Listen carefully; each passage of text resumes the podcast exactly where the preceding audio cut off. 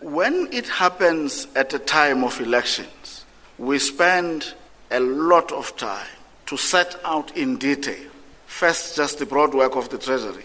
I suspect that some of what was referred to here as a document that Minister Manuel had prepared uh, was part of that file which Minister Manuel had prepared for his likely successor. Yes. In, he did that every time when the elections came, as to say he would return and have to read it himself. Uh, so, uh, until of course Minister Gordhan came. So we, we had this practice of having that, you can call it an induction file.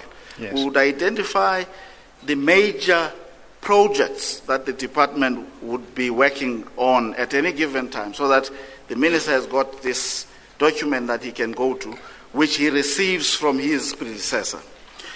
Of course, we, it may not be easy to do this as perfectly as I've described it now when the change happens in between.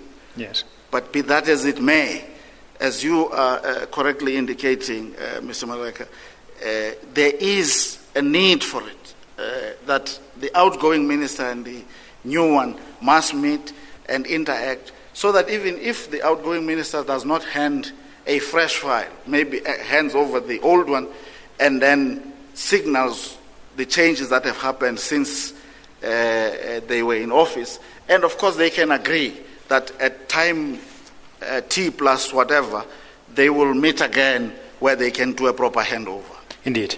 Did that handover take place when the changeover happened between Minister Van Rooyen and outgoing Minister Nene? It never did, to my knowledge. Why, why did that not happen? Because uh, when I asked Mr. Van to come, said he would come at his own time. All right. Um, in paragraph 23, you explain the response of Minister Van Rooyen uh, to the two suggestions you had made in the course of the telephone conversation you had with him.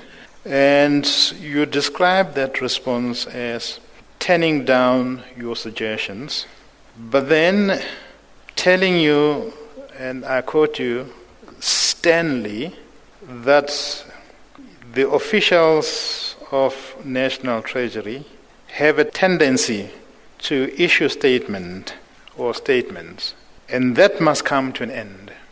Do you confirm that that was his unmistakable response to your suggestions? That is exactly what happened. I'm struck by your use of the adverb Stanley. I mean, I went to the dictionary to look at what it means, uh, but in your words, what does it convey? Um, I mean, in this context, I would even say it, it conveys uh, excessive preoccupation with authority.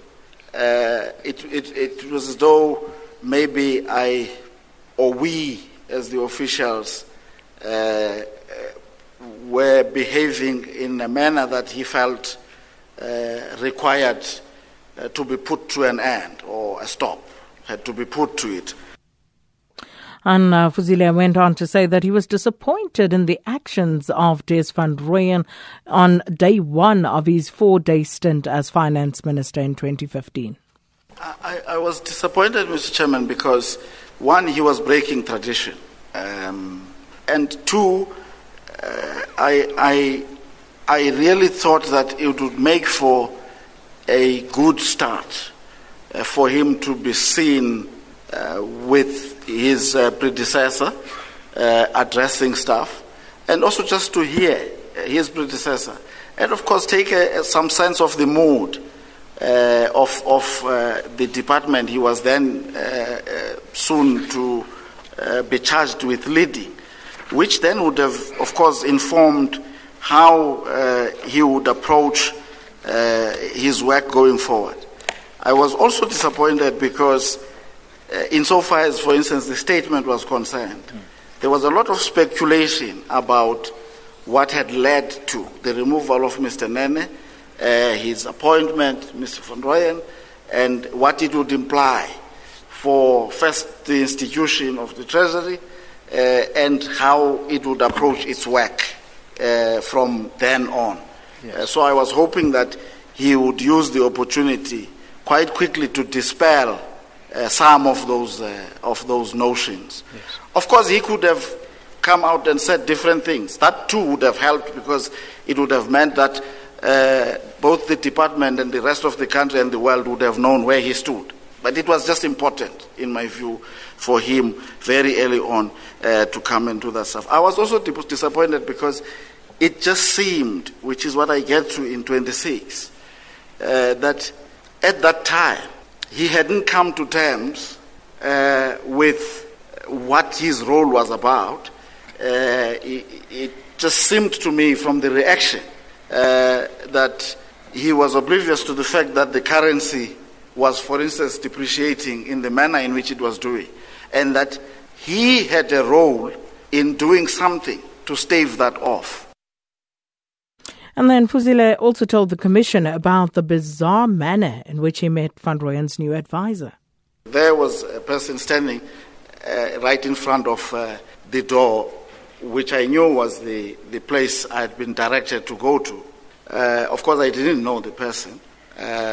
Uh, so I, as I got quite close, within earshot, uh, he looks towards me and uh, he greets me. Uh, and then he told me immediately that, uh, in fact, as part of introducing himself, that uh, he is the advisor to Mr. Van Rooyen. Uh, I was taken aback. I was taken aback because uh, all the advisors the department had had during my tenure, which were not many, had signed contracts with me uh, perhaps to use the context of here, it's like you meeting uh, uh, a person who is your subordinate that you're supposed to appoint, maybe leave the subordinate part because it is inaccurate. A person on whose uh, uh, appointment you are supposed to be the signatory, and you know you have not signed any piece of paper, and the person tells you that I, I am employed here. essentially, that's what it meant. Uh, that was the, the, the, the, first astonishing thing. So, so in a way, uh, uh, Mr. Chairman and, and Mr. Malek, whilst theoretically a minister can just bring anyone uh, to be their advisor, so they've got discretion. Uh, it helps if they get a good person, I, I, I, might add. But, and I do touch on that. But as I say, I had I was the only person with the authority. I could delegate, delegate it to someone if, for instance, I'm traveling. But usually at the Treasury, uh, appointments, we would uh, uh, do the delegation under exceptional circumstances, precisely to avoid this situation where a person gets appointed uh, by uh, a person in a, you know, in an acting capacity or, you know, for a day uh, because if it happens to be a wrong person, the process to remove the person can be cumbersome. Yes. Uh, so, so I hadn't signed any papers uh, for him. There he was. He was telling me he is the advisor. He was not saying, "I'm going to be the advisor to Mr. Van Rooyen," which I uh, perhaps would have kind of reluctantly uh, brushed aside. He was yes. saying strongly, "I'm the advisor." At the time. So the, the second element of my surprise gets to the point then that yesterday we did touch on, which was that all of a sudden what I heard and, if you will, kind of partially believed, but I didn't dismiss it, but I sort of hazily kind of said it can be that a person would be given advice and stuff like that. So it turned out that when I saw this guy, and you would remember that I said that uh, uh, the point that uh, almost got me into trouble yesterday, which is I was hesitating to just talk about his race. But there he was, uh, and he happened to look to be, to be of Indian descent.